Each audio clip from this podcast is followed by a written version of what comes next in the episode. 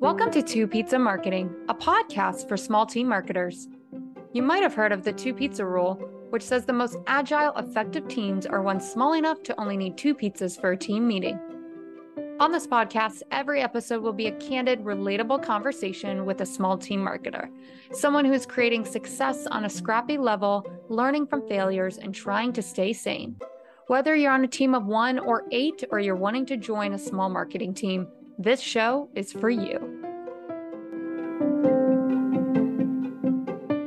Hi, everybody. I'm here with Stephanie Brooks. She is CMO at the Paths Program LLC.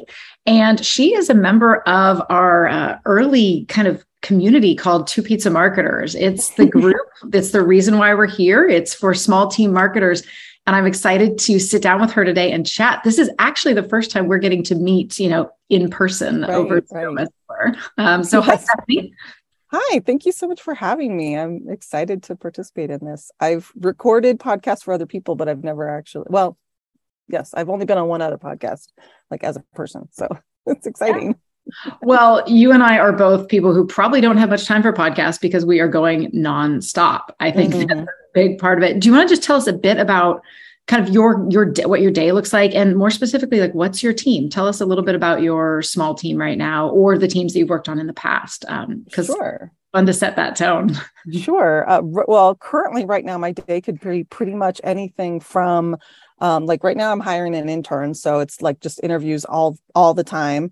And um, uh, some days it's doing a lot of analytics some days it's doing some planning. On monday my coordinator and i set our plan for the next 12 months for all of our content. And um, other days it's creating emails for campaigns. It's just updating websites. It's all over the place. I'm I am sometimes in envy of those CMOs who have like very large teams who can like do everything, but also at the same time, I love doing all these things. So it's it's exciting for me. Um, I have a marketing coordinator and soon to be intern. And if I get my way, I'll be hopefully hiring a full time marketing manager in the future. We'll see. Oh my gosh, you and I are right in the same spot. So um, I think especially for us, we both have, you know, the title as well. You've got the title of CMO. So you're asked to do these things that are not just all the marketing, but you're also asked to sit in on board meetings. You're like the kind of executive leadership level is yet another thing to pile on the plate of a small team marketer. Um, right. To your point, yeah, hiring. Can we take a moment and just chat about how much time hiring takes? Oh my goodness. It definitely takes a lot. I found though that LinkedIn helps make it easier because it can auto screen for you. And then um, there's certain just platforms that will help you do that. So that's p- part of some of my tips actually to getting wow. getting shit done is just to use your resources. So I found that just letting the AI do its job um, really helps cut down on the amount of, I guess, extra work that it takes. Yeah, let's talk. Let's go into those tips, especially for hiring, because I think actually hiring that wasn't an intended topic for today, but you and I could probably talk for hours. Hiring is something I've definitely struggled with. I mean, we've used an ATS. Um, in the future, I would probably really love to be using LinkedIn the way that you are. Can you tell us a little bit about how you use LinkedIn for hiring? Because sure, yeah, it's kind of the original point of LinkedIn, right? Before yeah, it became it the content platform, it is. That's what we did there. Right. Well, in this particular position, it's it's a little bit challenging because I wanted our our whole team is remote, but I wanted this intern to actually be on site in Denver because I really feel that the the one-on-one time that you have with an intern is some of the best time for mentoring. And I really love to mentor young up and coming marketers. So I've had to restrict applicants from outside of the Denver area, which is just somewhat heartbreaking because there's a lot of diversity out there, diversity in thought, diversity in just like, just, you know, gender and, um, you know, orientation and race and all that, that uh, we're really trying to strive for in our company and Denver is not exactly the most diverse place in the country. So um, it's really been, um, I've really had to make sure that I, I make a very concerted effort to uh, make, like, not overuse the LinkedIn filters because LinkedIn will, I can set it up where if they don't have like all, like 100% of the the requirements, they basically just reject it and I never see them. So you have to be very cautious about, you know, depending on what your intent in hiring is, you have to be cautious about letting the AI do everything. Can we talk a little bit too? Because I love that point, especially at the intern level. They may not have experience in certain things, right? Like it, we can't just layer out that laundry list of wish lists. Intern is a really interesting strategy for those of us at small companies with scrappy budgets, right? Yeah. Talk to me about what that looks like because we don't want to bring someone on and like underpay them. Interns, I think we do have a lot to offer in terms of the mentorship and growth. Mm-hmm. Um, I myself have absolutely thought about how can I do that. Tell me how you're working it out. Do you have a salary for the person? Like, what is the structure around bringing on an intern? Because it's you know you're not going out and hiring with a concrete set of structure right. titles right. and salaries. Tell me how you navigate that one because I bet some other people would be interested in figuring out how to do it well.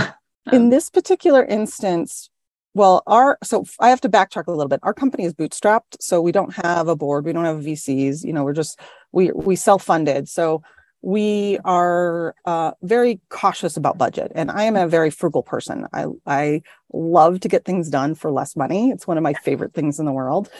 Um, so when I was proposing this, I looked at, I set it as a timeline of it's six months. I figured out what the budget would be for how much we would pay them. And the compromise that we came with, came up with is that this would be a contract position because when you turn, when you bring somebody on as a W 2 position, then there's additional overhead that comes with it.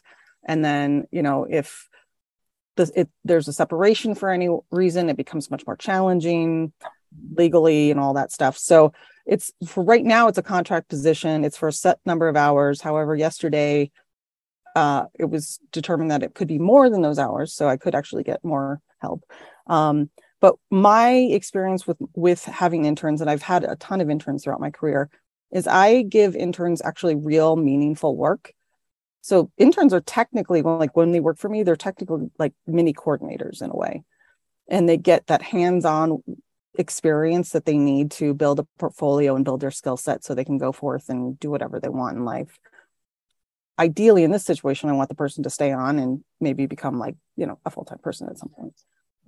What is the contract length you did for that? Because I imagine the um, for an intro, like, did you do six months? Like, I'm just curious. Six months contract, yeah. Yeah, I think the contract approach is really brilliant. Um, and I think it's better than just kind of yeah. Anyway, I, have definitely thought about doing that a lot of times. I up here have um, often gone to the university or gone to academic mm-hmm. institute. Is that what you're doing from your intern perspective, or are you really I, open? I'm guessing you're open to anyone. I did initially go to it, and uh, a lot of times I'll reach out to. So if I want a marketing major, I'll reach out to marketing professors that I know and say, "Hey, do you have any students that you would recommend to me?" Mm-hmm. In this case, I it's kind of a weird time in the summer, so mm-hmm. students are like coming back soon but I need to hire now. And I, I, so I put it out to the universities and I put it out onto LinkedIn and I got some students, but I also got some very recent graduates, mm-hmm. which was exciting to me because they also need that experience. Yeah. And so it opened up just a lot more possibilities to have somebody more hours and more dedicated hours. Because my experience with interns is I always my philosophy is school comes first for them. So they have to schedule work around their school, not the other way around. You know, I want them to f- focus on school first because that's what they're paying to do. Yep. You know, and then they will, then when they have the time to schedule their time to work for me, then we just have a set schedule. I think it plays well into like the autonomy. I mean, trying to give people like an autonomous way of work, right? Like, and so remote plays into that well, which is you mm-hmm. can be where you need to be, get the work done. And it's kind of a similar idea. Like, just here's a project that's going to take you X amount of hours. Maybe there's certain meetings that need overlap, but mm-hmm. in general, go out and get the work done and show me what you've done. I think it's a right. really cool way to structure it. Yeah. Let's jump back into just this general concept of you and me. Like, how much can we get done for how little money?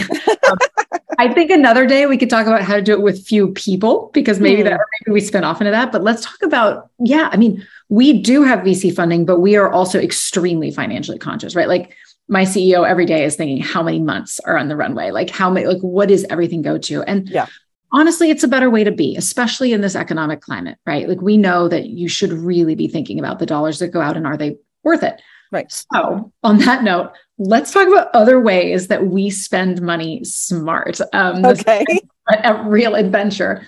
Um, I will give one, which I've talked about on other podcasts, so I won't go into depth here, but we invest heavily in kind of our basically I call it our influence network, which is like testimonials, people that love us. I do a ton with really working with our our fans and our advisors um, to help basically be the amplification, like the free ads for us mm-hmm. in certain ways. That's a big lever for me. Are there any other like levers that you use that are just kind of generally really good cost effective channels or strategies? Um, anything I, you yeah my my background is a lot is in in both strategy and content and so i align those two and we are right now we have a very very heavily content focused strategy. And that's paid off where our seo is just skyrocketed.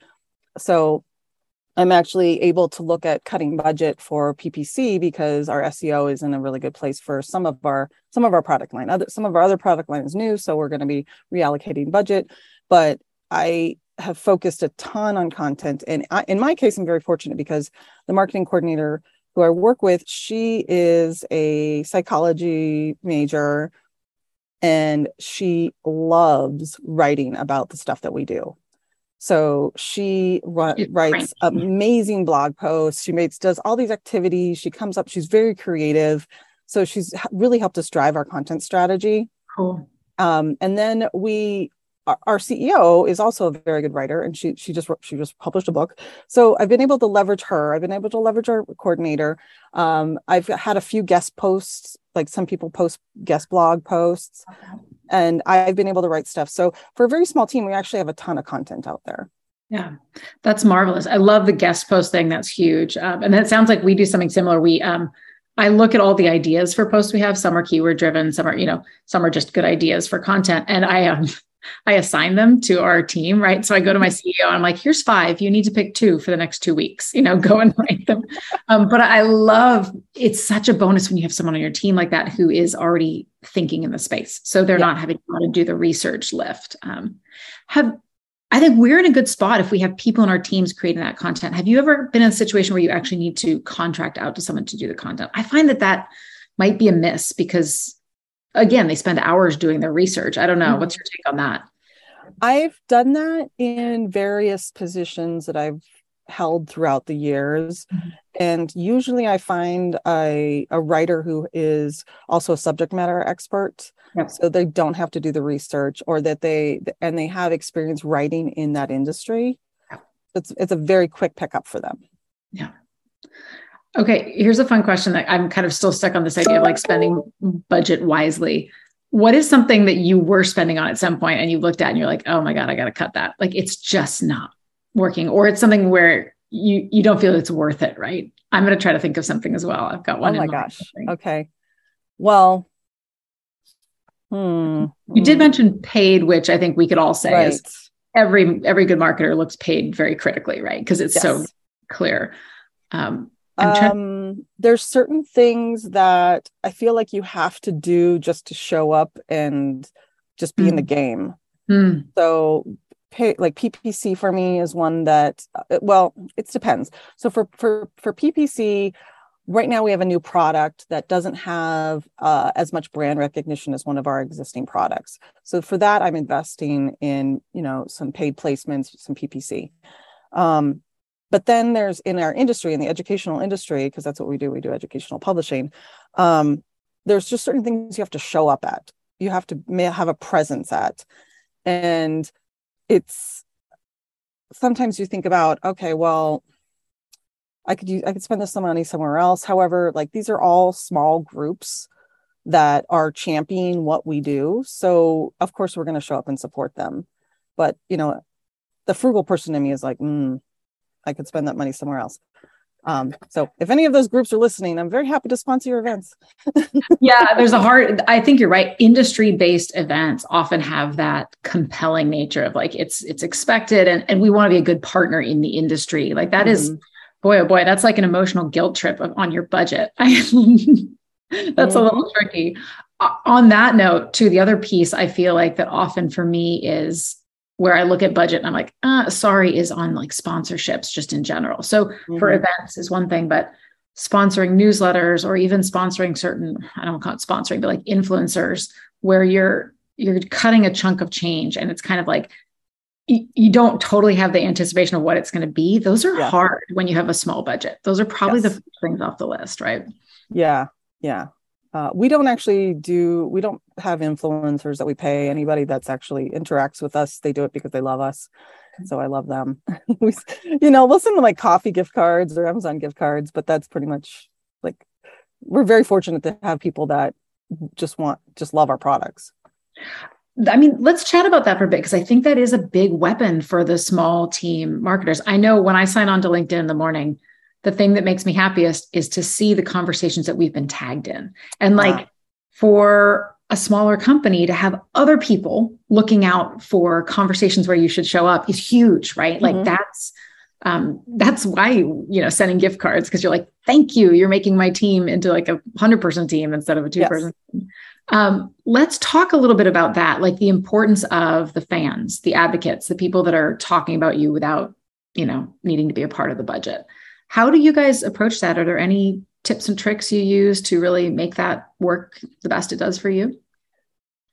Well, the uh, hmm, hmm.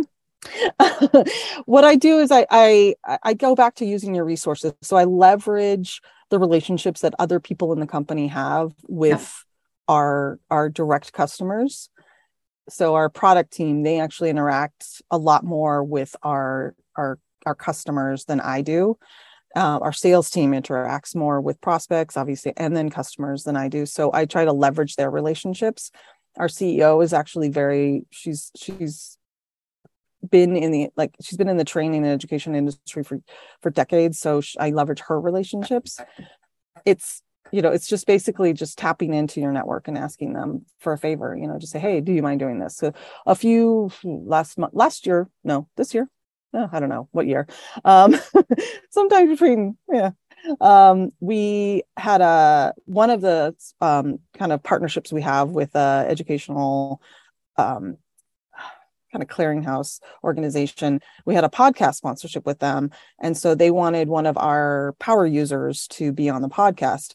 So I had I, I leveraged our product team to go find somebody who really loved the product that we were you know that they use and had them be on the podcast. I didn't have that relationship, but the product team and their CEO had that relationship. I love that. I mean, there's so much talk these days about, you know, Dave Gerhardt's founder brand, right? Like having a leader or leadership, you know, suite that is out there, whether it's selling or just building good relationships. I mean, there's so much to be leveraged in that mm-hmm. sense. Mm-hmm. I think that's a really, really smart play. And uh, you know, to your point about podcasts too, that's one that we found has been a really scrappy one is getting getting leadership out on other podcasts, right? Getting yeah, um, kind of homegrown PR to a certain extent. I think has been very, very powerful. Um, well, you know, I want to, we're getting kind of sort of to the end of our chat. I could probably chat with you forever and a day. Yeah. Let's talk about, like, just before we wrap up here on this idea of at the lack of budget, it can get really messy and it can get really ugly. Like, are there moments? This is where we get real authentic, Stephanie. I'm like, I would love to share a little bit with us and with our audience on like those moments where it wasn't as pretty, right? Where like the budget was really difficult. Um, I remember for me, just to kind of get things going, is when you're working with a vendor and it's going okay, but you have to stop because it's not the best thing or it's not, you know, it's the first thing on the chopping block.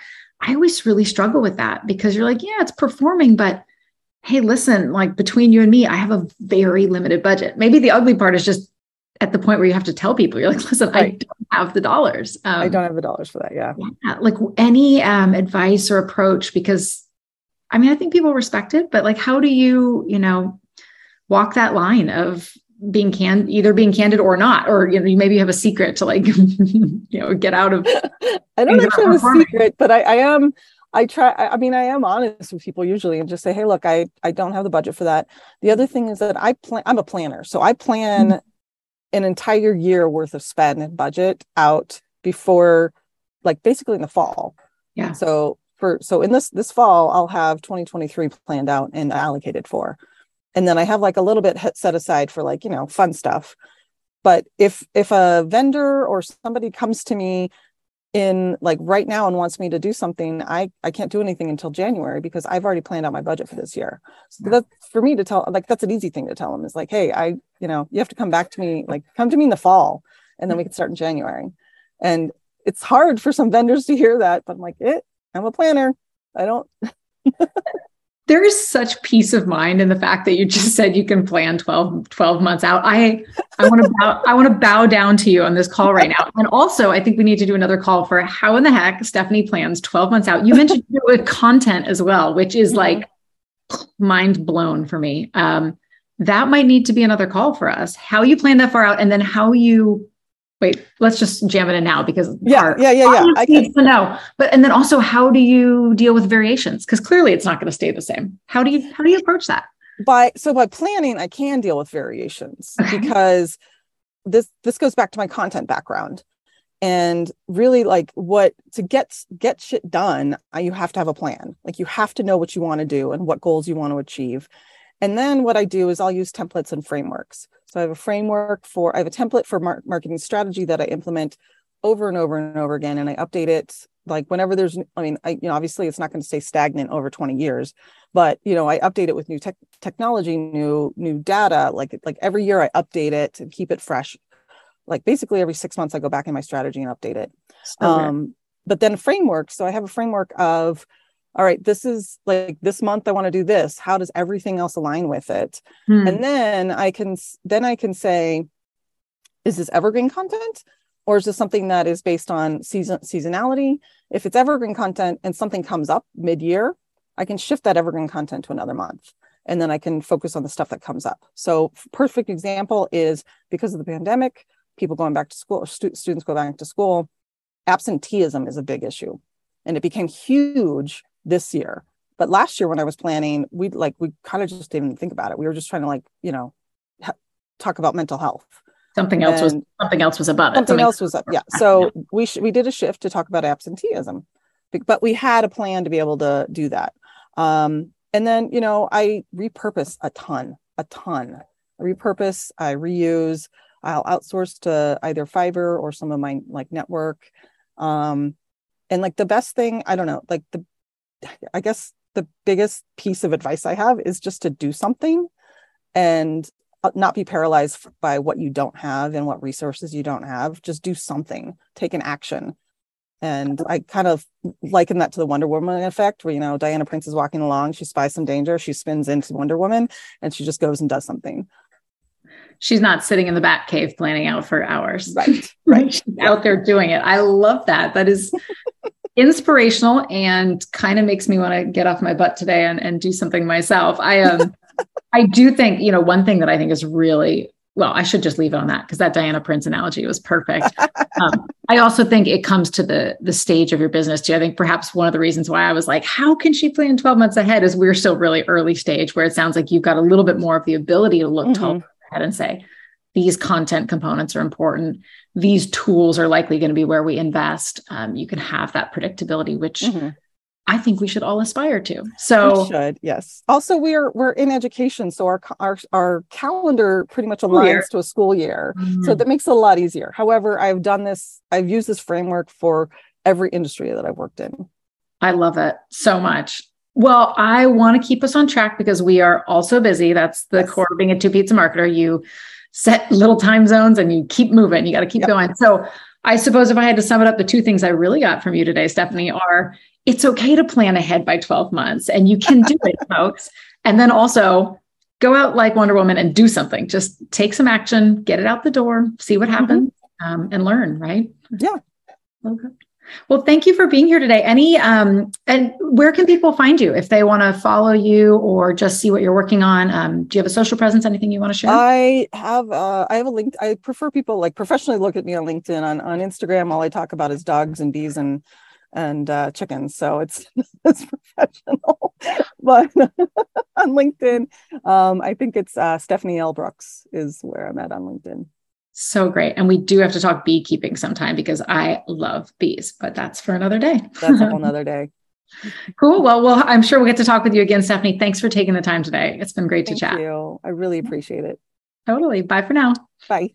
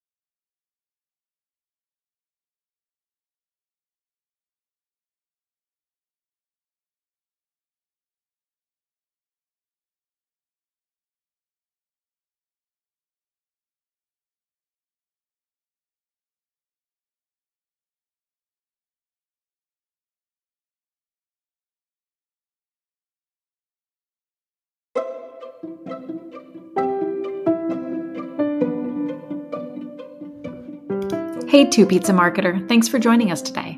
If you have any questions or topics to suggest, we are always happy to hear from you. So send us an email at two, that's the number two, pizzamarketers at gmail.com, or find us on Linktree at Two Pizza Marketing. Until next time, keep having fun and try to stay sane in the marvelous mess that is Two Pizza Marketing.